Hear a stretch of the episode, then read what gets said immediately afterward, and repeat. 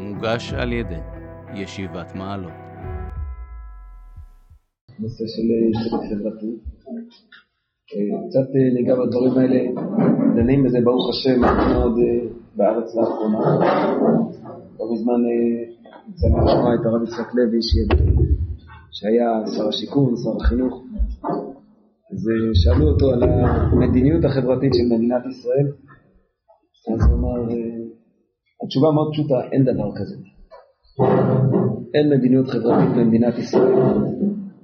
יש מדיניות ביטחון, יש מדיניות כלכלית, אין מדיניות חברתית. זה משתנה.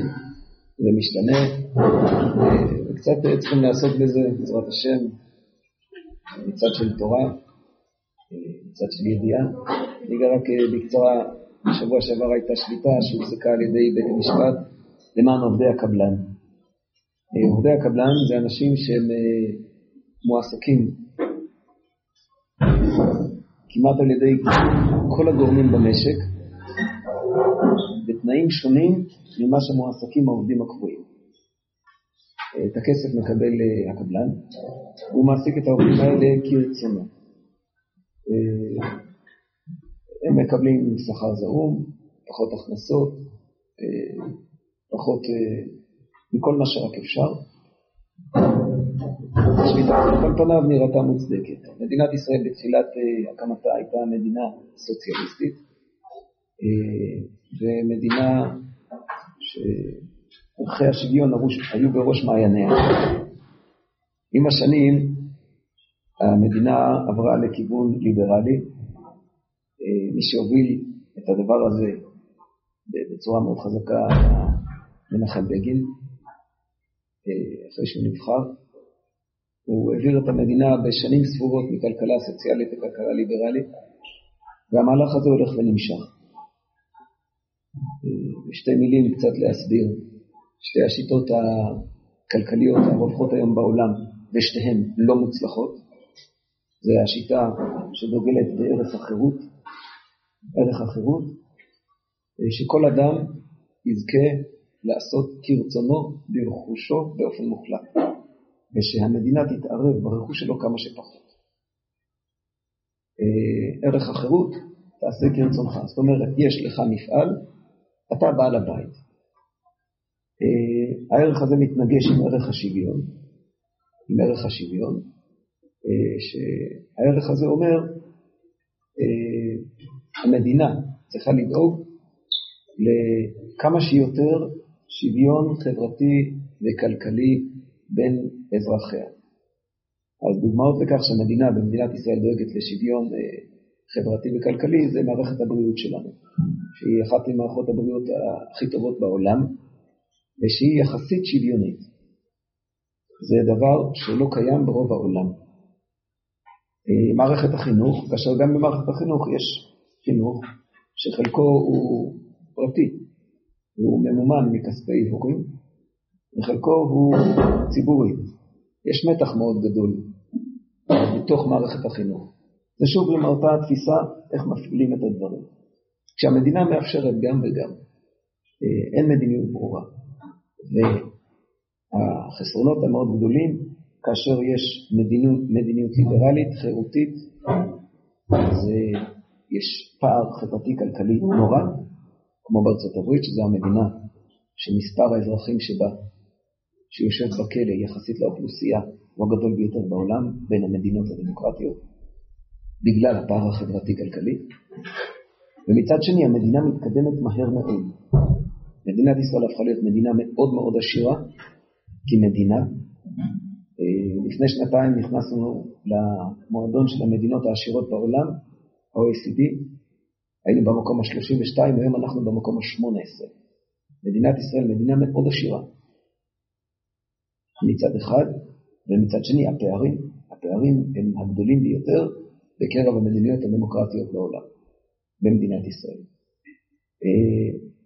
שוויון, נשמע נכון, צודק, הוגן, יוצר חברות מאוד גדול, מצמצם פערים למינימום, תחושה של, של שותפות ושותפות גורל, ואנחנו מכירים את הדיבורים על מה היה פעם, זה בעיקר נבע מזה שהיה, הפערים לא היו גדולים, והיה תחושה של כולם ביחד.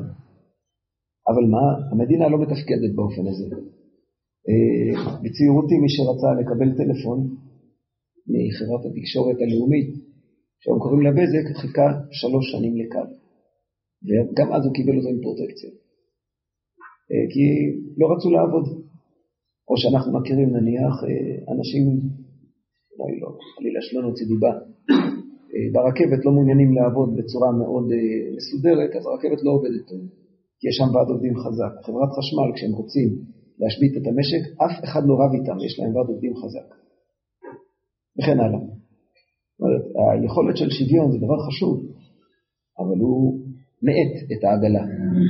אה, חירות, ליברלי, הרבה מאוד כסף, הצלחה גדולה, מדרבן את העגלה המאוד מאוד חזק קדימה, אבל יוצר כעס גדול, מתחים גדולים והרבה הרבה מאוד עוול. הרבה מאוד עוול. אה, מה נכון יותר? פתחנו כי אנחנו חווים את התקופה הזאת בצורה הזאת וקצת אה, דברים של תורה. שאלה ככה... שאלה. משהו ספציפי. מה נכון היום לעשות? זו השאלה הגדולה. מה נכון היום לעשות? שאלה שמנסרת בהכלה לעבור. בשני המשטרים הללו קשה מאוד, אולי ניקח את זה לאפיק אחר, זו הייתה הקדמה חשובה, קצת לדעת איפה אנחנו חיים, אבל אם uh, כיוון פשוט של תורה, uh, לא, אני לא מכיר בתורה בצורה uh, מובהקת אחריות של השלטון על הנושא של פער חברתי או מדיניות, איך מדינה, איך המדינה, מדינת ישראל, עם ישראל, מלכות ישראל, איך אמורה להתנהל מבחינה כלכלית. אה, אנחנו מכירים הרבה דברים בתורה שעוסקים בדבר הזה, נדמה לי שהתורה מעבירה, וזה אולי הפתרון הטוב ביותר, אם רק היה יכול להתקיים, התורה מעבירה את האחריות אל הפרטים. כלומר, הפערים החברתיים אמורים להיתקן בהתנהגות של הפרט על פי שמירתו את התורה, בצורה פשוטה. יש מצוות צדקה, יש מצוות מעשרות, יש מצוות פאה, אם נחשוב שאדם אה, מהשדה שלו כמה בסוף נשאר לו וכמה הולך לכל מיני גורמים אחרים, בסך הכל כשאדם מקיים את המצוות כמו שצריך, אז חלקים מאוד גדולים עוברים לעניים. פעם בשבע שנים בכלל הכל שייך לכלל הציבור. פעם בחמישים שנה הפערים נסגרים, השדות חוזרות, הכל, עבדים משתחררים, השדות חוזרות שוב אה, כל אחת למקומה, שזה היה עיקר הכוח הכלכלי, היה בעיקרו בשדות ובעבדים, והכל חוזר שוב בהתחלה, נגמרים הפערים, ושוב כל אחד מתחיל מנקודת התחלה שווה, מנקודת ראשית שווה, הזדמנות אה, חדשה לכל אחד להתחיל אחרי היובל. כלומר בצורה שאנחנו יכולים לדמיין לנו את מדינת ישראל אה, על פי תורה, אז האחריות לצמצום הפערים החברתיים ובאמת לצד החברתי, להנהגה החברתית, האחריות עוברת אל הפרטים, פחות אל הכלל. יש כמה נקודות שבהן חז"ל תיקנו תקנות, בדיוק שייך למסרת בבא בתרא, תקנות של הציבור, של השותפים, כמו חינוך, שש, שהגמרא מזכירה, תקנות של בן גמלה, שהתקין את המושג הזה של בתי ספר, נקרא לזה חדרים ובתי ספר, זה דבר תקנה שנתקנה אה, בשלב מאוחר יותר. לפי הצורך ראו איזה דברים, איפה חז"ל ראו צורך להתקן, להתערב ולתקן תקנות. אבל בעיקרן גם התקנות האלה בסופו של דבר פנו אל האדם הפרטי ואמרו לו מה הוא אמור אה, לעשות ואיך הוא אמור לקיים את הדברים, כיוון שברגע שאדם מקיים תורה ומצוות אז באופן טבעי הפערים החברתיים פחות קיימים. זה שיש בעולם, וזה, אני חושב שהפערים אז היו מבחינה מסוימת הרבה יותר חזקים, כך וכך. זה שיש בעולם אנשים, כך מסביר את זה הרב קוק באחת מאגרותיו, יש אנשים בעלי מנטליות של עבדים, יש אנשים בעלי מנטליות של אדונים, ו... אז בזמנם זה היה עבדים ואדונים, בזמננו זה אפשר להגיד שזה לפעמים בא לידי ביטוי בכאלה שהם עובדים אצל אנשים ואנשים שעובדים אצלם. ושכירים ברמות כאלה ואחרות ו...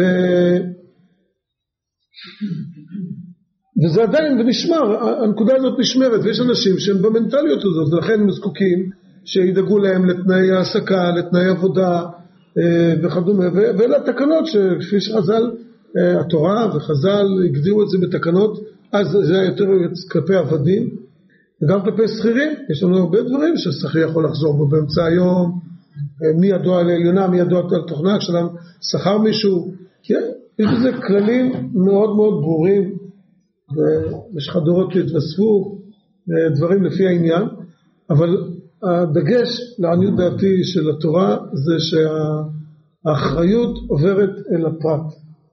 דרך אגב, זה נראה לי גם אולי צריכה להיות ההתייחסות שלנו כלפי כל ההפגנות שהיו, כל המחאה החברתית שהייתה, שהיא הופנתה בעצם בעיקרה אל הממשלה, אל המנהיגים. דיברנו על זה באחת הפעמים, אני, לעניות דעתי.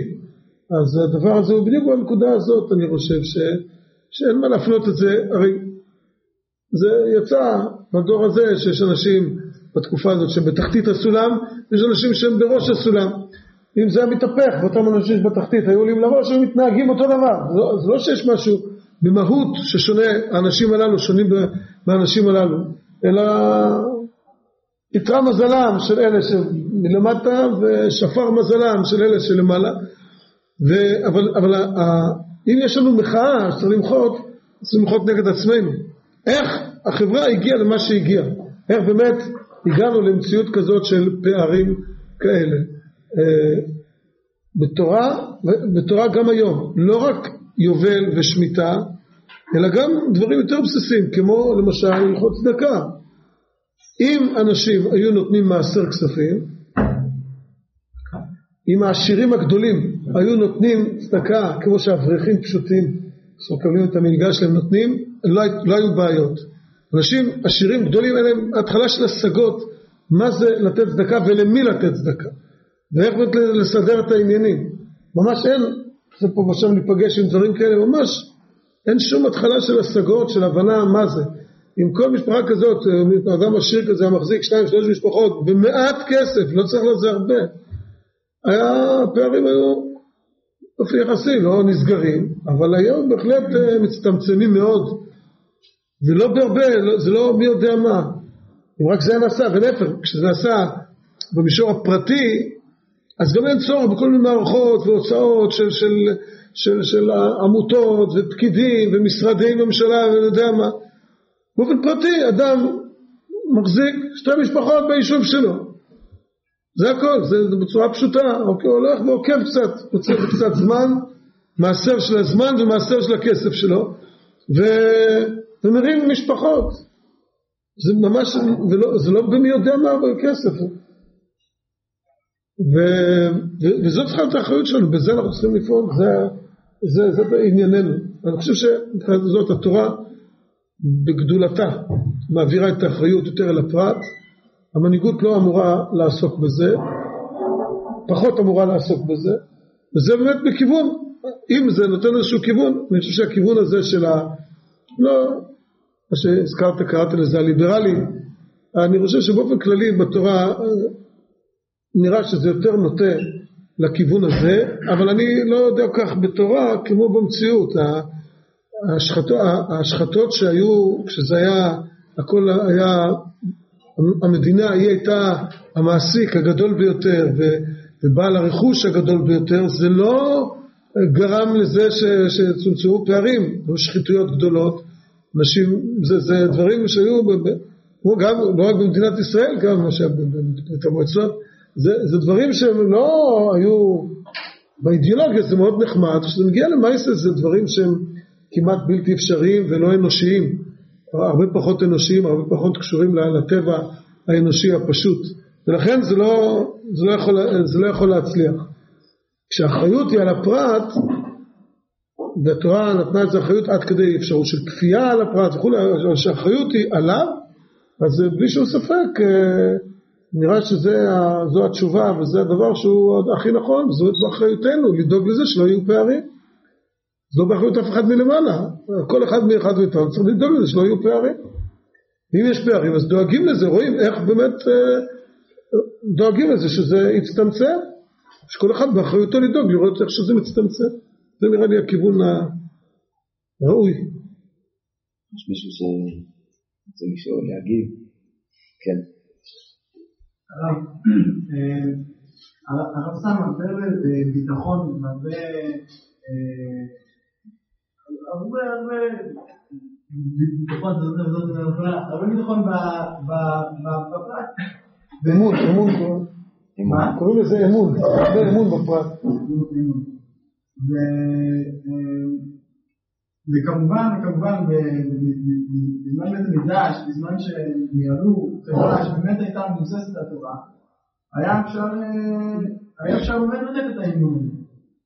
אבל היום, היום יש, הייתה נטייה בברית המועצות, אולי מזה, זה נבע, מחוסר אמון בפרט, שהיו צריכים יותר לתת את השלטון ואת הכוח לממשלה הגבוהה, שהם יחלקו את הכסף והם ינהלו את, החשבון החודשי, אז, אז הייתה את הנטייה הזאת, ועכשיו שזה פחות, ובאמת חוזרים לניהול של הפרט בלי תורה, אז, אז בעצם נוצר הפערים האלו ואת המחאות האלו. השאלה היא שאם אפשר, בחברה שאנחנו מכירים היום, אם זה מה שהרב קרא למעשה, אם זה למעשה היום, לתת בזה כזה כמות אימון בחברה היהודית בחברה במדינת ישראל. פשוט הרב, אני אחריף את השאלה. אנחנו לצערנו לא רואים שאנשים שהם אנשים של תורה, כשמגיעים לכסף הם נשארים נקיים וזקים. בציבור בכללו ובציבור התורני, כל מה שקשור לכסף הרבה מאוד פעמים הוא מרתיע. אנחנו מכירים שהדברים לא מתנהלים למרות שאנשים הם בני תורה, כי לא פעם קורה שאנשים הם מאמינים שהם עושים משהו חשוב. אז הם עושים משהו חשוב, אז מותר להם לעבור על דיני היושר. היושר כלפי הזולת, היושר כלפי החוק. זו בעיה שגם התפילה הגדולה שלנו, שהערב נא דברי תורתך בפינו, היא לא תמיד מועילה, אנחנו רואים את זה בעין. דבר ראשון. בנוסף למה שאמרת, חייב לומר לך שבסוף ימי בית שני, שאמרת שהיה בית מקדש והיו אנשים רבים של תורה והקפידו הרבה מאוד על טהורה, הפערים החברתיים והעוול החברתי שהיה בארץ היו דומים מאוד למה שיש היום ואולי גרועים יותר. בסדר? לא, היסטורית. נכון, אבל באיזושהי תקופה קודמת, שאנשים היו יראי שמיים וישרים באמת. אני לא מכיר תקופה כזאת. לא מכיר תקופה כזאת. היום. היום אנשים, היום, היום אנשים הם, הם יותר ישרים מאשר בעבר. הרבה יותר. אני חושב, לעניות דעתי זה בהחלט דבר בר השגה. בר השגה. והבעיה שלנו שזה לא מנוהל ככה. אתה יכול לשאול, אני אומר דברים שהייתי, בעזרת השם, מתפלל שזה ינוהל ככה. הסיבה שזה לא ככה, כי, כי באמת לא נותנים אמון באנשים. המדינה אנחנו, כמו שהרב יוסי הזכיר מקודם, המדינה בתחילת דרכה הייתה מדינה סוציאליסטית, וכאילו לא השאירה לאנשים, כאילו כביכול דאגה לכולם, הייתה איזה דאגה, והיה שוויון, היו סובסידיות, היו כל מיני דברים, ש, ש, ש, צורות של שוויון. כביכול להוריד את האחריות מהפרט. יש, אה, גם היום, יש רווחה. יש רווחה ויש אה, לשכה סוציאלית, ו... והם לכאורה דואגים, וזה קצת מוריד את האחריות מהפרט, כלומר יש בלבול. זה לא מדויק, כיוון שהלשכה הסוציאלית היא לא דואגת לכולם, ולא יכולה לדאוג, אין להם גם את התקציבים ואת היכולת לדאוג, ב... לדאוג בצורה אמיתית וישרה ונכונה לכולם. אין להם את האפשרות, זה לא ביכולתם. אתן דוגמה פשוטה. דוגמה הכי פשוטה, שיש אה, אה, משפחה אה, ענייה, משפחה שאין להם כסף, והחלק, הצורה לצאת לצאת מהעוני הזה, זה ללכת ללימודים. שהילדים ילכו ללמוד לימודים. איפה יש אפשרות למשפחה פשוטה, ענייה, שבקושי, או בקושי לא מצליחים לגמור את החודש בצורה טובה, רעבים ללחם, אין להם את האפשרות. איך, מה ואמינא שילדים יוכלו ללמוד, שלושה או ארבעה ילדים ללמוד בחינוך גבוה. אין, אף אמינא. לא רק הלימודים שעולים כסף, הלימודים שעולים כסף, המעונות, כל מיני דברים שסביב העניין הזה. צריך מחשב של הלימודים. זה שקורים, דברים שאני מכיר אותם פה פעמים מעלות. אין אף אמינא שמשפחה כזאת אה, תוכל אה, לשלוח את הילדים. עכשיו זה לשכה סוציאלית לא יכולה לפתור את הבעיה הזאת. ואם פה לא יירתמו לזה אנשים פרטיים, אז זה לא יהיה. עכשיו, זה לא במודעות שלנו כיוון שיש לשכה סוציאלית. יש אה, מי שכביכול דואג.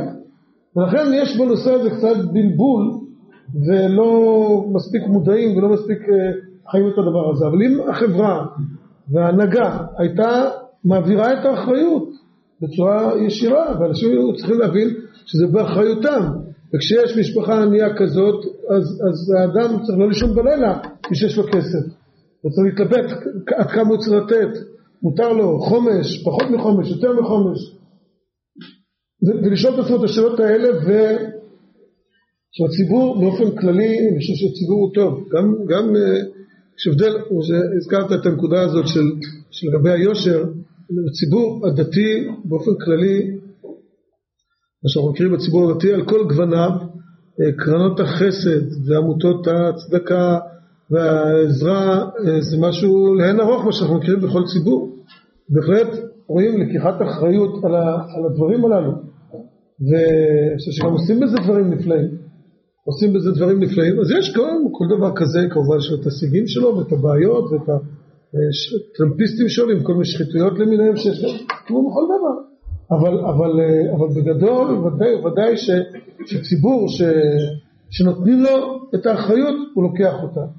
ואני מאמין שציבור היום אם היו מעבירים אליו את זה אני בטוח גם שיש, אני לא מתמצא לאחרונה אבל אני זוכר לפני הרבה שנים גם אני בטוח שזה נעשה גם היום כל מיני התאמות ברדיו לכל מיני דברים ומגיעים לסכומים מאוד גדולים בכל מיני מערכות ודברים מתפקדים יש הרבה דברים כאלה שמתפקדים של עזרה לזולת, לכל מיני אנשים שנפגעו, מחלות, כל מיני דברים האלה שבגדול הדבר הזה קיים. צריכים יותר ויותר להעביר את האחריות ושאנשים יותר ויותר ייקחו על עצמם את הדברים ויהיו ערניים ויכירו את המציאות ויכירו משפחות ש, שזקוקות לעזרה ש... ואז אני משוכנע שאם ייתנו לאנשים את האמון הם ייקחו אותו הבעיה שלא נותנים. ההנהגה לא נותנת, אומרת, אין את ראש הממשלה, או אני לא יודע איזה שר בממשלה, או אפילו נשיא, או מישהו שיגיד לציבור, יבוא בנאום לציבור, חבר'ה, האחריות עליכם. מפחדים מזה. מפחדים להגיד את זה, כי זה יראה כאילו שמסירים את האחריות מעצמם. יגידו, האחריות עלינו כפרטים. והנה, אני ראשון, אומר הנשיא, נותן, אני מחזיק משפחה, לא אומר שמה וכולי, מחזיק משפחה במחיר בסכום של 5,000 שקל לחודש, אני מחזיק ונותן להם לימודים וכולי, הנה אני עושה את זה אחריי. הם לא עושים את זה, כיוון ש... א' כיוון שהם לא כאלה, יכול להיות, לא יודע, אולי כן, אולי לא, לא יודע מה הם עושים בסתר, יכול להיות שהם כאלה, אבל, אבל הם לא מגלים את זה, וודאי וודאי לא מנהיגים כך את הציבור, לא מנהיגים כך, זה לא, זה לא קורה. וכיוון שזה לא קורה, אז הציבור באופן כללי לא חש באחריות הזאת, וגם אנשים טובים, אני מכיר כמה כאלה, אנשים טובים, שאינם שומרי תורה ומצוות, אנשים טובים ועשירים, אין להם אפילו בהווה אמינא, גם כשהם כבר נותנים צדקה וכבר מחזיקים דברים, אין להם הווה אמינא, ובכלל בהשגה ובמחשבה, לחפש איזה משפחה להחזיק אותה. אומר כמה שאני מכיר. אלא כל מיני מרצים, ליבי, כל מיני דברים, אני לא יודע, דברים חשובים וטובים. אבל בכלל הכיוון הזה של להחזיק משפחה, להקטין את הפערים, מדברים על פערים, בוא נחפש לך איזה משפחה, תקטין את הפערים, תן להם, תראה משפחה לא סתם אה, פרזיטים, אלא אנשים שבאמת קשי יום מכל מיני סיבות כאלה ואחרות, הנה תדביק את הפערים, תן להם לימודים לילדים, תחזיק, תחליט שאתה מחזיק את הלימודים של הילדים שלהם, שהם לפחות הילדים יהיו רואי חשבון ומשפטנים ורופאים. תעשה את זה, זה בידך, זה לא מסכומים שאתה לא עומד בהם. אין, אין כמעט, אין כמעט דבר כזה. כן. לא הבנתי.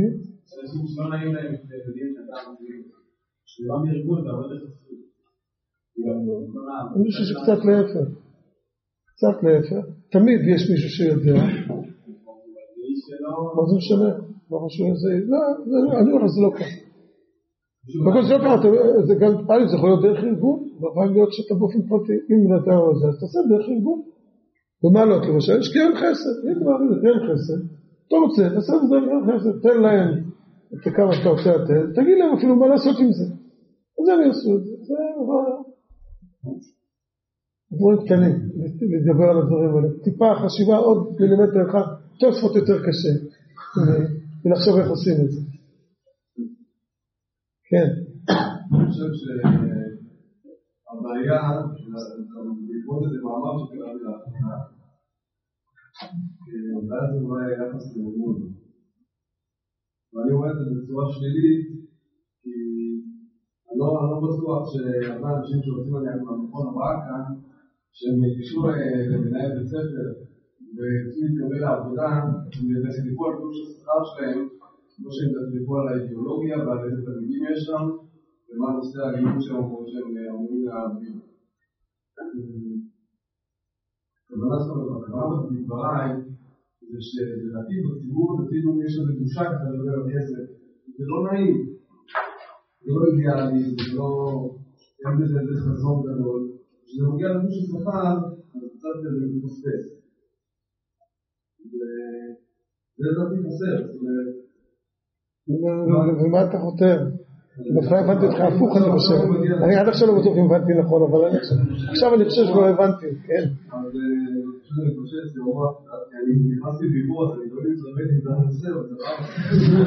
מה שאתה תגיד זה יהיה הנושא.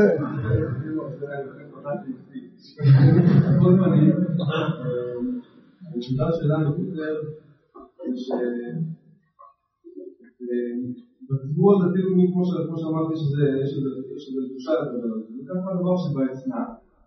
ואולי זאת גם הסיבה שיש פערים חברתיים. זאת אומרת, אנחנו מגדלים אנשים שהם לא, לא בטוח שהם מתייחסים לנושא הממוני בכובד הראש הראוי לו.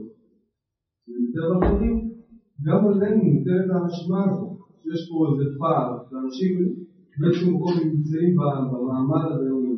הנה, לא צריך ללכת רחוק. ברור, ביישוב שבו אני גר, יש כל כך הרבה אברכים שעוסקים בהוראה מנסים לעסוק בהוראה, שהם מתבשלים בפירוש בתחום הזה. ובאיזשהו מקום יש איזה אשמה למי שמוביל אותם לדבר הזה. זאת אומרת, כאשר איש חינוך בא לא מחנך את התלמיד שלו, שיסתכל גם בתלוש השכר ובכובד הראש, לא פחות מהאידיאל שבדבר שגם לא, במקום של כבוד, אז אולי גם אנחנו, בינתיים דווקא אני מדגיש את זה, כי אני מכיר את זה בציונות הדתית, וגם, אני אומר שוב, זה בעקבות איזה מעבר מלא שקראתי, שגם מציג נתונים, על כמה עולמים, שהתגלו במאמר, אבל אני חושב שאולי האשמה, אם אנחנו כבר מדברים על צוות חברתי, אז אולי האשמה היא תפגע גם באיזשהו מקום בבית המדרש שלנו, במדרש הדתי שלנו, מה שאנחנו מדברים על מה עדיף, הקפיטליסטי, הקפיטליסטי, זה מה שאנחנו, בתוך הבית נעשה קצת שיעורים. ומה השיעורים? מה אתה מציע בפועל, מה לעשות?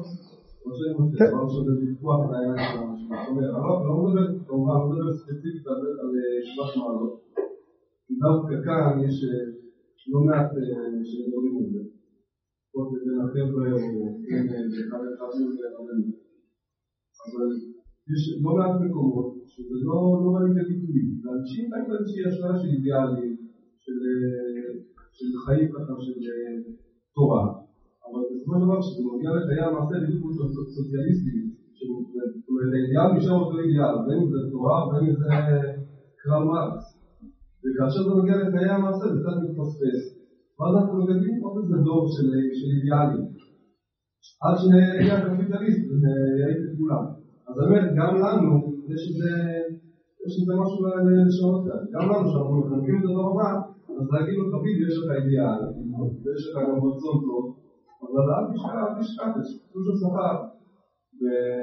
אז אני אומר לך, אולי בישיבת מעלות זה נכון, אבל גם תלמידים כאן ששומעים, לא שהם יודעים זה. כי גם זה עוד פעם, זה להקת התקופה שלנו. זה נושא שקצת שבא אצלה, וזה לא נעים לדבר עליו, וזה רק קצת וולגרי. אז חשוב שזה יעלה, לא במעמד לעודד, לא רק שאומרים את זה. אז זה אז זה אכן ככה, אני, בשיעורים של הכנה לחיים, כשיוצא לי בעניותי, אני תמיד מדגיש את הנקודה הזאת, שנגיד להם לבחור מקצוע, נימוקים אולי הדבר הראשון, זה, זה השכר שיש במקצוע הזה. שזה בהחלט לא, שלא בושה, לא צריך בושה לדבר על זה. כולנו מתפרנסים, ולא צריך להתבייש בזה. אבל זה, זה בהחלט נכון, אבל אתה גם צודק שיש אה, סוג של אווירה בחלק מהמקומות, בכיוון הזה, שבסדר, אבל אבל זה אין לנו מה לעשות לזה. לדבר על זה, זה בסדר. כן, אבל אבל אני לא יודע אם זאת הנקודה של הפערים החברתיים, שזאת הנקודה. זה נכון שיש משפחות כאלה, אני לא חושב שהמשפחות האלה עליהן מדובר בפערים החברתיים. כי זה כלל אפילו משפחות שאין להן כל כך, אבל המשפחות האידיאליסטיות האלה הן לא אה, מתנהגות ולא חיות כמשפחות עניות אה, בצורה המוגדרת כמו שזה, כמו שאתה יכול לראות את זה פה במעלות, נגיד ככה, אצל חלק מהמשפחות. זה משהו אחר לגמרי. וכשמדברים על פערים חברתיים לא כל כך מתכוונים למשפחות האלה, אבל מה שאתה אומר זה בהחלט דבר נכון. מוחמד רבי מכבד עשירים. כסף זה לא דבר שלילי, זה דבר שלילי. אני מזכיר בהקשר הזה תמיד את הקוצקר, שרבי מקוצק, הייתה רבנית, הייתה בוורשה, הייתה רבנית בשם תמרנו, הרבצן שהייתה בוורשה, והגיעה לקוטק כדי אה, לתת אה, כסף, משפחות שם היו משפחות עניות, והיו סחבות ורעב, וגם למדו אצל בית המדרש של הרבי והיו משאירים את נשותיהם חצי שנה, שנה, בלי כסף, בלי שום דבר. היה פעם אחת אפילו הפגנה של נשים שם אה, מול בית המדרש. ממש אה, בצורה מאוד קשה. אז הגיעה רבנית עשירה גדולה מוורשה, ורצתה לתרום כסף לבית המדרש של קוצק. שאלו, בתחילו ורחימו ניגשו לחדרו של הרבי, אמרו לו שהרבנית תמרנו נמצאת בחוץ ורוצה לתת כסף, ביידיש גלט. אז הוא אמר, גלט? טפו. טפו זה בכל השפות. טפו, וחסידים אומרים שכל מי שהיה במעמד הזה, מאז ועד סוף חייו, כל פעם שהוא ראה כסף הוא הקיא. כל פעם שהוא ראה כסף. אז זה מין ציור כזה שהוא טוב בשביל לשמוע פעם אחת את זה באיזה שיחה, אבל, אבל ודאי וודאי זה לא הדרכה. טוב לדעת שהיה אדם כזה, אבל לא מעבר לזה, ודאי שאנחנו גם בקוצק לא, היו, לא היה להם בית מדרש ולא היה להם כסף, ולא, וגם את ארוחת הבוקר הדלה לא היה אם לא היה גלט. אז לכן זה בהחלט לא הכיוון, אני מזכיר את זה ברקע, אבל רבי מכבד עשירים, ולהפך זה לא, ממש ממש לא צריכה להיות בושה, כן. אולי בעצם הבעיה זה בכלל לא בזה שהשירים לא נותנים, אני רואה דווקא מכיוון אחר את כל העניין של הדור הזה עם כל ילדי המסכים וכוכב נולד, שגילים לעניין שאתה לוחץ על משהו אתה מקבל, שאתה לא צריך לעשות הרבה בשביל להשיג את מה שאתה רוצה. ש-400 אלף איש יוצאים לרחוב כי הם רוצים לגור ברחוב אחד בתל אביב, לפני שהם הגיעו לגיל 25, בפריז יצאו 400 אלף איש שהם רוצים לגור בשאנזליזה או במנהטן בסנטרל פארק, אנשים פה מאוד... תרגם, תרגם. בקיצור, העניין הזה שהדור הזה שמי מוביל אותו, ילדים שלא נוסעים אותם לאוניברסיטה, שחלקם אפילו לא התגייסו ולא עשו כלום בחיים, ועכשיו רוצים לקבל את המקום שהוא הכי יוקרתי לתל אביב או דברים מהסוג הזה. אולי הבעיה שלנו שאנחנו חושבים תמיד שהדור הזה לפחות, שהוא לא צריך לעשות הרבה כדי לקבל, ואם קצת אנשים היו יותר משקיעים, יותר לומדים, אולי הפערים אחרים, לפחות, לפחות חלקם. כמובן שיש אנשים שאין להם הרבה מזל, או אנשים שהם כל כך קשי יום, שאין להם כלום זמן ללמוד ולשלוח את הילדים. אבל יש הרבה מאוד אנשים באמצע שמגיעים למצב שהם מגיעים, כי הם חושבים שהם צריכים לקבל כאילו בלי לעשות הרבה. קצת לתת נקודת מבט אחרת, דיברת על זה שאנשים לא יודעים להסתכל על התלוש משכורת. נראה אותך מתמודד עם חבילת רכישה בסלקום, בפלאפון, בפרטנר ומנצח אותה. איך שלא תסתכל על זה, ואם לקחת כזאת חבילה, לא לקחת אותה כתובה, וגם אם תיקח אותה כתובה, אין לך סיכוי להתמודד איתה. אין לך סיכוי. לקחת חבילה, אתה אבוד. לקחת דבר, אתה תשלם על זה מאות שקלים, ולפעמים אלפי שקלים, מעבר למה שאתה מתכוון, כי אתה נכנסת לתוך המלכודת שלהם. זה לא רק בסלקום ולא רק בפרטנר ובטלפון, זה בהרבה מאוד מקומות בחברה הישראלית, זה בבנקים, זה בהרבה מאוד מקומות. איפה שאתה שם, אתה שם את האצבע, זה מלכודת דלת. אתה לא יכול לנער את זה מהיד. אתה לא יכול לנער את זה מהיד. אלא אם כן תחכה הרבה מאוד שנים. אתה קנית בית, אתה תשלם משכנתה. על כל שקל תגיד תודה אם תשלם רק שניים. בסדר? זה ייקח לך הרבה מאוד שנים להחזיר את זה, אלא אם כן הקדוש ברוך הוא חנן אותך בהרבה מאוד כסף.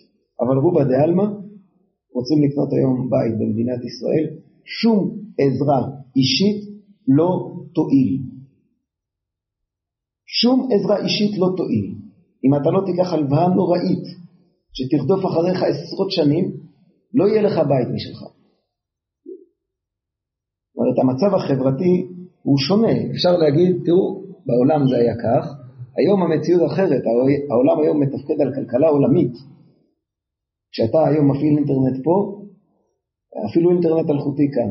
זאת אומרת שהבקשה שביקשת עברה לשרת כאן, מהשרת כאן עברה לארצות הברית, מארצות הברית חזרה אליך דרך השרת השני. למרות שהמקום שה, שבו אתה משתמש בו במחשב נמצא בארץ בשני רחובות ממך. ככה היום העולם מתפקד. המציאות הזאת של ללכת לנסות להגיע ל, ל, למצב של שוויון ושל צדק חברתי מתוך זה שאנחנו סומכים על האנשים בשעה שכשאתה נותן לאנשים הרבה מאוד ממון ביד אז הם הופכים להיות דורסניים. מציאות קשה ביותר, היא לא מציאות פשוטה. היא לא מציאות פשוטה. יצא לי להכיר כמה אנשים שהם בעלי ממון שהם אחוז, אחוזי בושה ממה שקורה בממלכה שלהם. אבל זה עובד מאוד פשוט, זה עיקרון הדומינו, כל אחד מפיל את מי שתחתיו. ואז אה, בעלי המניות דורשים תוצאות, את התוצאות צריכים להביא המנכ"לים, אה, המנכ"לים צריכים את התוצאות מהסמנכ"לים, ואם לא אז, ואם לא אז, בוא נראה את האדם שעומד בדבר הזה, שידע שפרנסתו, פרנסת ילדיו תלויה בדבר הזה, ואם לא הוא נבעט החוצה מה, מהעסק, בוא נראה אותו לא לוקח את כל כוחותיו ועושה דברים אפילו איומים, היום בחדשות, הוצאה לפועל הערב, הוצאה לפועל, זרקו אם חד-הורית עם שמונה ילדים אל הגשם בחוסר כל, פשוט הגיעו עם ארגזים, שמו להם את הארגזים ליד הבית, אמרו להם לאכול. זה לא מדובר במקרה אחד ולא בשניים. ולא מדובר באנשים שאנחנו יכולים לתמוך בהם, הם קנו בית. מי יכול לתת את הכסף תמורת הבית הזה? אצלנו ברחוב הייתה גברת כזאת שהם, אה, בזמנו כאשר אנחנו רכשנו את הבית, גם הם קנו את הבית. והם הוסיפו לקבלן מן הגורן ומן היקב. לקחו משכנתה נוראית. כל מה שהם רק יכלו, רק הם לא ריצפו את הבית בזהב. חוץ מזה הם שמו הכל. אנשים פשוטים. שלוש שנים אחר כך התגרשו. שלוש שנים אחר כך התגרשו. האישה ביקשה רק דבר אחד, תשאיר לי את הבית. אמרה, בסדר, תקחי גם את המשכנתה. היא הסכימה. כמה הוצאות לפועל, כמה ביקורים בלילה, כמה הפחדות, כמה דברים איומים. ואם תשאל את, את בעל הבנק, שהבית שייך לו, הוא, הוא, הוא בכלל לא בקטע, הוא, הוא לא יודע שזה קיים. הוא בסך הכל רוצה להביא קצת רווח הביתה. ורוב בעלי הבנק זה בעלי מניות, זה אנשים שבכלל לא יודעים מה קורה שם. רק מעניין אותם שהמניה שלהם עלתה קצת. מאוד מאוד בעייתי להגיד, טוב, בוא נגיד לפרט, תהיה יותר טוב. העסק מאוד מאוד מורכב, רק מישהו שהוא מאוד מאוד מומחה. הוא יכול לקרוא את התחשיבים ואת הטבלאות ולהבין במה מדובר. כאן בהערת אגב, אל תקנו חבילות בפלאפון, אל תעשו את זה. אני מכיר חבר'ה צעירים שהסתבכו באלפי שקלים. באלפי אלפי שקלים. הם לא עשו כלום. הם אפילו לא דיברו בפלאפון. הוא רק היה מחובר קבוע. הם לא ידעו מזה. זה קורה כי עושים את זה בכוונה. ואם יש לך טעות בטופס של הבנק, זה אף פעם לא לטובתך. ובחברת הביטוח אותו דבר. איך שלא תסתכל אתה מפסיד. ואנשים, אומרים זה גדול עלינו, איך מתמודדים עם כלכלה מתוחכמת, מאוד מתוחכמת. כשלאדם הקטן, לאדם הפרטי, אין יכולת לעמוד מולה. ולא מדובר באנשים רעים. מדברים על נערי האוצר. פגשתי כמה אנשים שעובדים שם. הם אנשים נהדרים, חדורי שליחות. הם מצילים את כלכלת מדינת ישראל. ועם שיחה איתם, אתה יוצא, מתרשם, הם אפילו לא מרוויחים משכורות גבוהות. הם חדורי שליחות. רק שהשיטה היא שיטה פרטית, היא בעייתית. היא בעייתית, ואם לא יקומו גופים גדולים ויעמדו. להפך, כל הדוגמאות אומרות בדיוק את ההפך.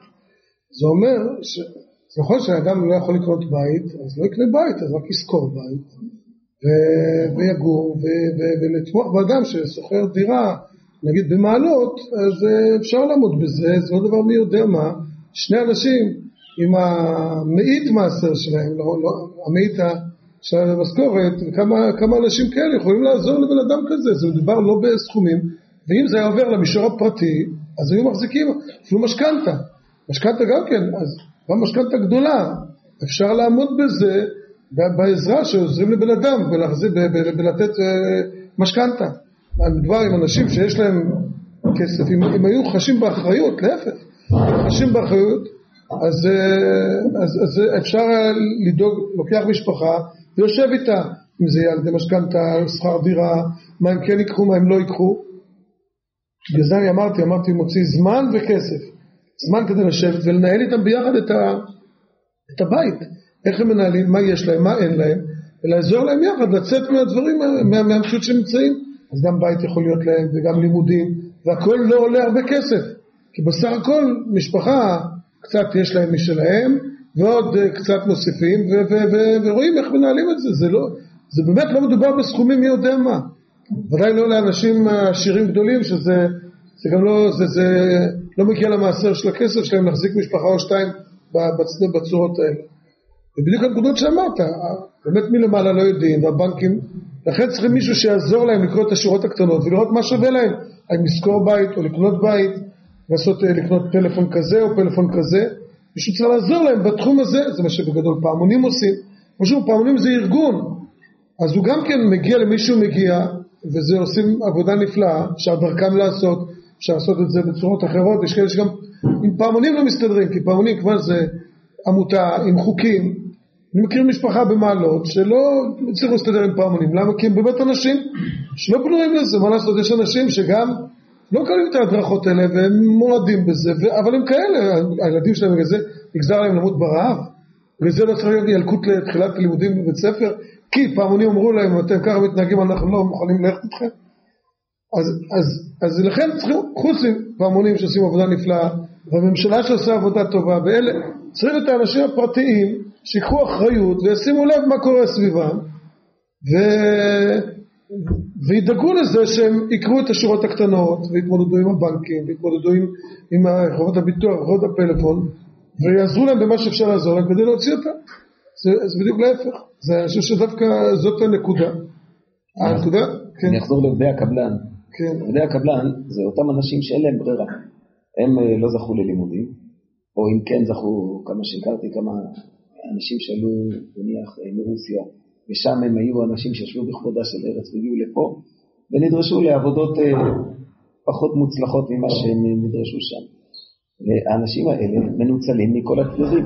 השומר שעובד באולפנה, השומר שעובד באולפנה, הוא, בגלל שהוא עבד במפעל, הייתה לו בעיית בריאות, הוא לא יכול היה להרים יותר דברים, אז הוא הלך לעבוד אה, אצל אה, אה, הקבלן שנותן את שירותי השמירה של העירייה. הם מושכים אותו מכל צד. איך שאני מסתכל לנסות לעזור לו, ברוך השם, הוא בן מושב, אז יש לו עוד הכנסות. אבל כל, כל האנשים ש, ש, שעובדים בתחום הזה, הם אנשים שהחברה עושקת אותם. איך שאני אנסה לעזור לו, הוא לא מספיק עם מה שהוא מקבל, לשלם שכר דירה, חשמל, גז ומים, נגמר כבר הכסף. זאת אומרת, הוא נמצא מראש במצב של מפסיד. עכשיו הוא בא אל בעל הבית שלו ומבקש את, את התשלום שנדרש ממנו, אז הוא אומר לו, תשמע, אני נותן לך מה שהחוק מחייב, לא מעבר לזה. וזה לא מספיק לו, אין לו, אין לו כדי חייו. אין לו כדי חייו, ולא מדובר באדם. אני אומר שוב, אז כדי חייו, אני אומר לך, אני מידיעה, מהיכרות של הנושא, כדי חייו הוא לא סכומים בשמיים, כדי שיהיה להם מה לאכול, להם ולילדים מה לאכול, ואיך להחזיק את המינימום של הבית שלהם, זה דבר שאפשר לעמוד בו בעזרה לא גדולה, שקרן חסד של מה, שעושים את זה, עושים, עושים את זה אצל חלק, אפשר להרחיב את זה, וככל שאנשים יותר יהיו ערים לזה אז הדברים יורחבו, אפשר לעמוד בזה ולתת להם, שיהיה להם מה לאכול, שיהיה להם מה ללבוש, ואיך לתת לילדים ללכת לבית ספר, ואני אומר ויותר מזה, אחר כך לצאת ללימודים, זה לא סכומים בשמיים, ממש לא, אני אומר זה, זה מידיעה, גם אנחנו, לא רק שאני יודע וזה אצלם, כל אחד מאיתנו מנהל משפחה, יודע מה זה, אנחנו יודעים מה זה, זה לא סכומים ש, שאדם עשיר אה, יתרגש מהם, ודאי לא שניים שלושה עשירים על משפחה, לא יתרגשו מסכומים כאלה, זה ממש לא, לא, לא דברים גדולים ש, שממש יכולים להוציא משפחה מאפלה לאורה. איך מתמודדים עם היושר? שאלה שדיברנו קודם. שאלה מאוד גדולה. שאלה גדולה, כי היא פחות קשורה לפער החברתי, שאלה, צריך אולי לעשות את הפעם אחת איזה דיון בפני עצמו, כזה, כן? היושר הכלכלי במדינת ישראל ובקרב החברה הדתית, כן, שאלה מאוד קשה. כן, שווה, שווה דיון ערב. שווה, אפשר לגבי הנקודה הזאת של ה... אני חושב שאתה רוצה להתייחס גם לזה שה... שמעת לגבי הנקודה, זוכר ששאלת, שהרגילים לא, שהרגילים של הנוער, יש לנו מתרגל לא לעבוד, השאלה אם באמת אה, אם יש בזה משהו, אם זה, אם זו נקודה באמת של פער חברתי, ומה אתה אומר על זה? באיזושהי נקודה, מה שלעניות דעתי הלא חשובה זה פשוט אה, ילדותיות מאוחרת. אה, היום האדם הבוגר, בעבר האדם הבוגר היה בן 14-15, היום האדם הבוגר אה, בחברה החילונית בדרך כלל מגיע בסביבות גיל השלושים, וגם מעבר לזה. וההבנות האלה של אנשים שרוצים מיד דברים זה מעיד על קצת ילדותיות, זה דבר, זה מום עובר, זה מום עובר. אני אף פעם לא מאוחר מדי. הוא יוצר אבל את כל הפער שלו. זה לא יוצר פער, זה לא יוצר פער, זה יוצר אילוזיה, אשליות, לעניות דעתי. ואנשים חיים בחלום, הם חיים במשחק. ואם המשחק לא הלך להם אז לא נורא, אז game over. אז נמשיך במשחק חדש. כן, מה שהרב שלו זה בדיוק חוזר על מה שאתה אמרת, הוא חיים בחלום, הוא רוצה דירה פה, הוא רוצה דירה שם, יש לו דמיונות של ילד, אבל זה לא שזה פער, אין באמת פער, הוא אדם שהוא בסדר, יש לו, הוא חי לא רע, רק הוא רוצה, יש פער בין הרצון שלו לבין מה שיש לו, לא פער חברתי ופער בין המעמדות, זה משהו אחר, זה לא יוצר פער בגדול, והוא יגיע לגיל 30, הוא יתפוס את עצמו ויעבוד, הוא בא, יעבדו ויתפרנסו, זה לא אותם אנשים קשי יום שאנחנו מדברים עליהם, זה משהו אחר. אנשים קשי יום אין להם דמיונות לכל השמות שהזכרת שאני לא יכול לחזור עליהם, כן? אין להם את זה, אין להם, אפילו יודעים, הם אפילו יודעים שיש דבר כזה בעולם, ואלה הקשי יום האמיתיים. לא כאלה שמדמיינים להם את זה, ויהיה להם קצת פחות מזה, יהיה להם רק ברחוב על יד, כן? לא, אבל העניין של הכלכלה, ברור שתמיד היה קשיים ותמיד יהיה קשיים, תמיד צריכים לעזור. אני, מדבר על, האמצע ומטה, אבל באמת לא לעניין של קשיים. למשל הזוג שהגיע לגור פה וקנה, למה אתה חושב שהוא כאילו ריאט ובזבז כל כך הרבה כסף? בגלל העניין הזה של, יכול להיות שזה באמת מגיע מאוחר, אבל כל החובות האלה שבן אדם יוצר לעצמו ואחר כך הולך באמת לעבודות להיות עובד קבלן רוב כאלה, וכבר מתחיל להיות בגיל צעיר יותר, אנשים, אבא, אבא שלי סיפר לי שהם היום מגיעים לאוניברסיטה עד גיל 31, הוא למד גיל 31 באוניברסיטה. היה מגיע לאוטובוס, היו לו פה שתי ילדים, היה נשוי. והיום, תראה באוניברסיטה, תראה בחנייה, קונים מכוניות עם כסף שאין להם, או דברים כאלה, וזה יוצר לאט לאט את הפער המתגלגל הזה, שמגיע למצב שקונים בית במעלות, ואחר כך אין לי מה לשלם את המשכנתה. תראה מה זה במעלות. זה, אני לא חושב שזה המציאות הגורפת של הבעיות, זה ודאי שיש דברים כאלה, חשוב, חשוב שאתה אומר את זה, ובגלל רציתי לחזור לזה, כי חשוב שכולם ישמעו את זה, כי זה כולנו, אלה שמלאים את החניות שם באוניברסיטה, זה יכול להיות כל אחד מאיתנו באיזשהו שלב, אז חשוב שישמעו את זה. וזה נכון, אבל לא, לא חושב שבגדול מבחינת החברה, יכול להיות שאלה היו 400 אלף שהפגינו, אבל הם לא הפערים החברתיים, הם רק אלה שמפגינים. הפערים החברתיים נמצאים רחוק מהפגנות, אנשים שלא, אין להם אפילו איך להגיע אל ההפגנות האלה, וזאת הבעיה האמיתית של המדינה. שם גם, אם מה שהרב יוסי הזכיר, הפשע, כל מיני דברים, עכשיו, היה לי קשר למשפחה פה, שהבן עכשיו נעצר. בן נעצר, הגיע, ביקש עזרה כדי להוציא אותו, צריך אלפיים שקל כדי להוציא את הבן ממעצר. משפחה פה, אלה הבעיות. משפחה קשת יום, הבן כבר התחיל איכשהו לזה, עכשיו הוא עצור. אלה הבעיות שאנשים לא יוצאים מזה, זה נכנס מעגל וזה יהיה כבר הנכד, ואם לא באיזשהו מקום להתעורר, וזה רק אנשים פרטיים פה, לא יעזור שום דבר, לא יתעוררו ויעזרו להם באיזושהי צורה לצאת מהבוץ הזה וללכת ללמוד ולהתחיל לעשות משהו, זה לא יקרה. למדינה תעזור, שום דבר לא יכול לעזור לזה. אבל זה, גם את זה חשוב שישמעו שזה אנשים פרטיים, שיהיו ערניים לדברים האלה.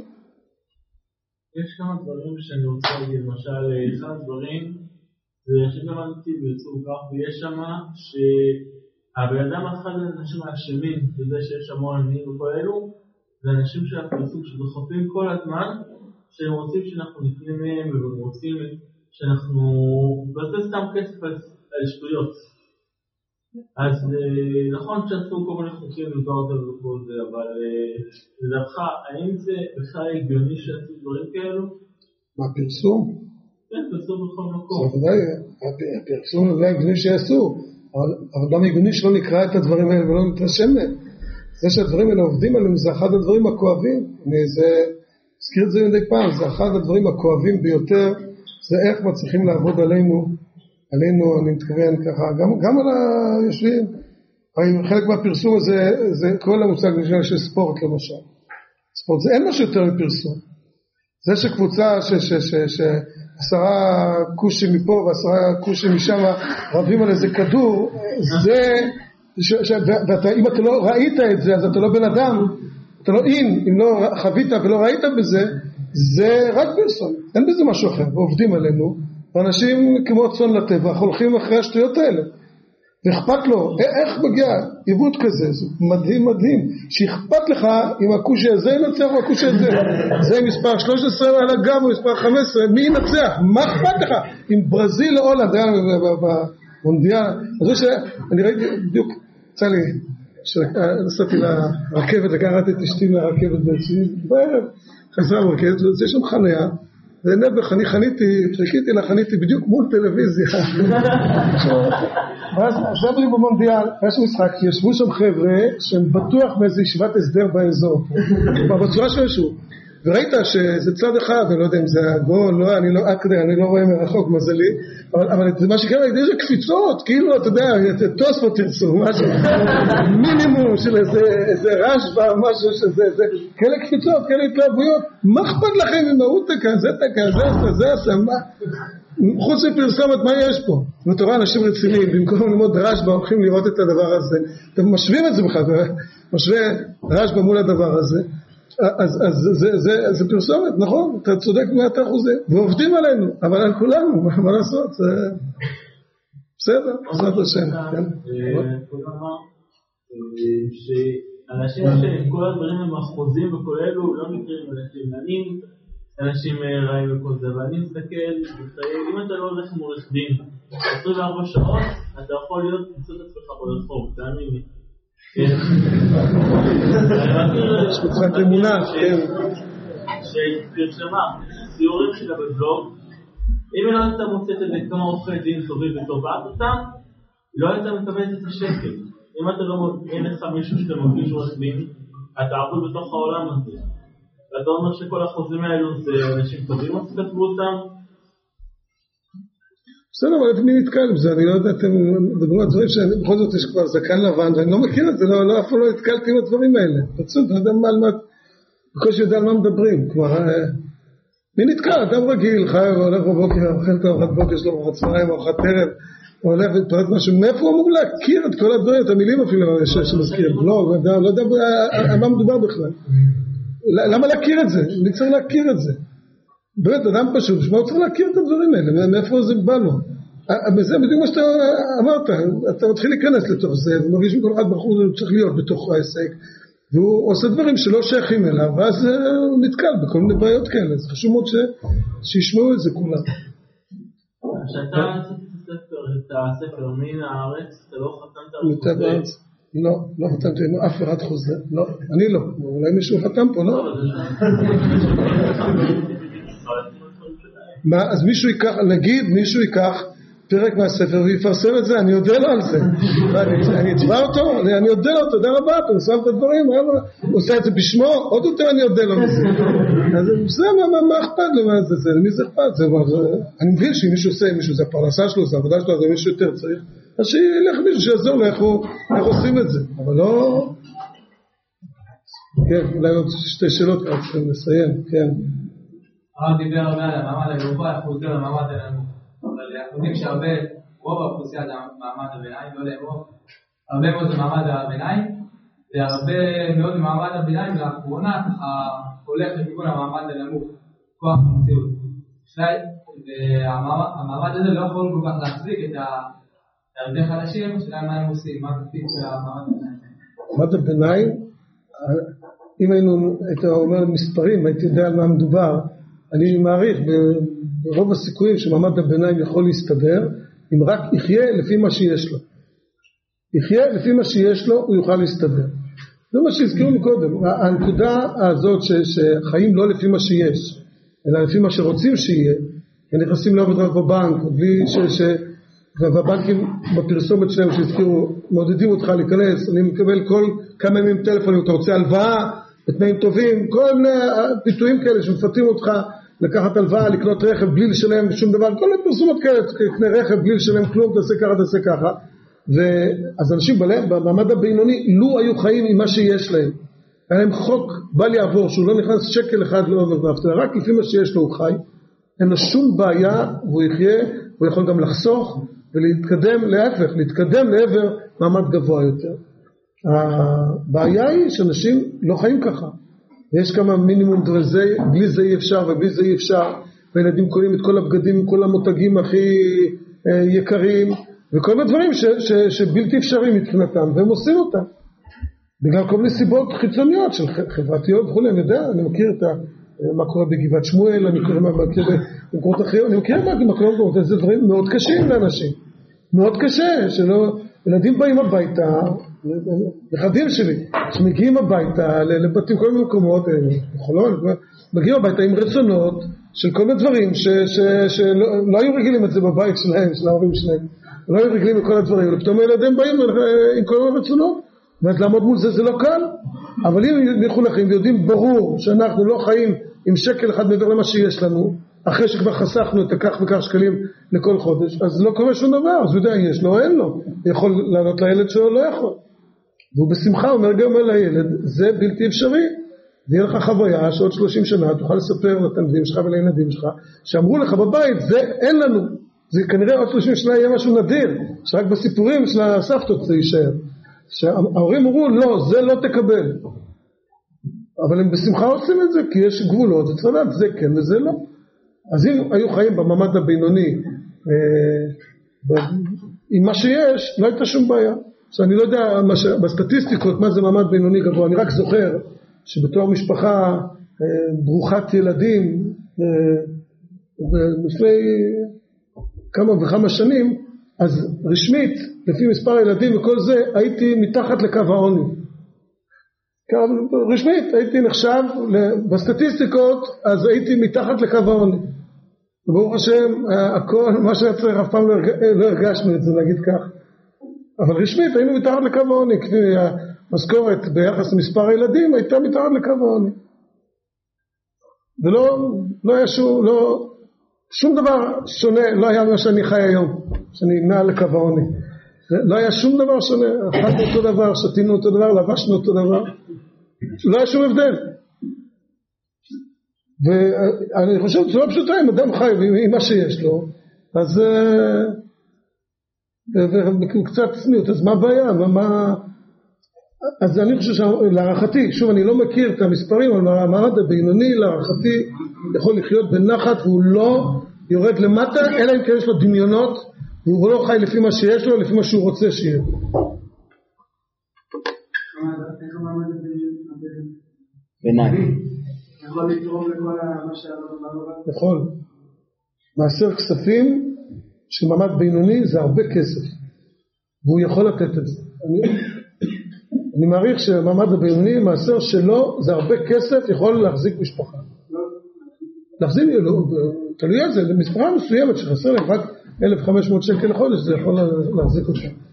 במעמד בינוני אני מעריך ששניהם עובדים בגילאים קצת מתקדמים, אז זה מה שיש להם, יכולים לתת 1,200, 1,500 שקל לחודש מעשר כספים.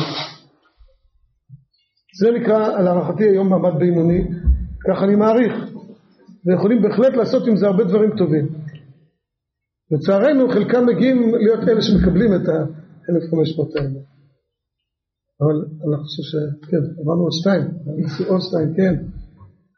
אמנם טוב, כן.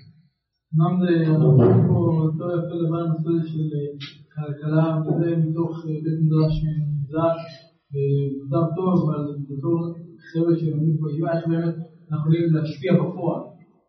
מתוך לבוא ולהשפיע על דברים שהרב אומר לקצות מעשי כספים של כמה אלפי שקלים, לא נראה לי שכל אחד יכול, אנחנו בתור חבר'ה שלומדים פה בישיבה, כן יכולים לתרום לשני מצבים. אני לא אומר שהרב אומר לנו לתת עכשיו להפגנות ועד הדברים האלה. מה חושב שאנחנו בתור אנשים שלומדים בישיבה יכולים כן לעזור לשיפור המצב. זה באמת שאלה שהיא פנינה של שאלה. אולי השאלה הכי חשובה ואולי באמת מטרת כל ה... קודם כל לחיות ככה. זה מה שהרב אמר. הנביא אומר, יגיד לך אדם מה טוב, יגיד לך אדם מה טוב, מה שדורש ממך, כי אם לעשות משפט ואהבת חסד ויצמא ללכת עם אלוקיך. לעשות משפט זה להיות אנשים ישרים מעבר לפני שתהיה דיין. להיות אנשים ישרים. ואהבת חסד, להיות אנשים אוהבים. להצמיע ללכת עם אלוהיך. במילה, במובן הכי פשוט. כמו שהרב אמר, קודם כל לחיות ממה שיש. דבר שני, אה, להעביר את זה הלאה. יש לנו אחריות מאוד כבדה להעביר את זה הלאה. אנחנו לא יכולים להישאר ספונים בבית המדרש בעת הזאת, בעת הצרה, ולא לדבר ולזעוק זעקה גדולה ומרה על היושר, על אהבת ישראל ועל הצניעות. אני מדבר על הצניעות במובן של לחיות בצניעות. חיים צנועים ופשוטים. לצעוק את זה בקול גדול, להגיד את זה, לומר את זה. שגם אם אני הולך ומחליט להקים יישוב בגליל, או בשומרון, או ביהודה, או בכל מקום אחר, אז הבית שנבנה זה לא יהיה בית שינקר עיניים. זה שיהיה הבית שאנחנו צריכים אותו. שהמקום שבו נהיה, זה לא יהיה, המקום המפואר יהיה בית המדרש ולא יהיה הבית. ולחיות את זה ככה, ולומר את זה ככה, ולעזור לכל מי שרק אפשר. אם יש לך יכולת לעזור, אז תעזור. אם יש לך יכולת להקים פעמונים, אז תקים פעמונים. אם יש לך יכולת לעשות עוד, אז תעשה עוד. ולדבר על זה. ובעיקר, בעיקר, לעניות דעתי הלא חשובה ולא קובעת, זה לגדל אנשים ישרים. הרב קוק אומר לגדל אנשים ישרים וטובים. זה, הדבר הזה יוביל שינוי. יוביל שינוי. לחיות ולגדל אנשים ישרים וטובים. זה המשימה הגדולה שלנו, וקשה מאוד לעשות את זה בהפגנות. ואם עושים את זה לאט לאט, זה יכול לקחת הרבה מאוד שנים. אבל אברהם אבינו התחיל בזה. אנחנו צריכים להמשיך. זה לוקח הרבה זמן. זה תיקון עולם. טוב מאוד לסיום, בעזרת השם.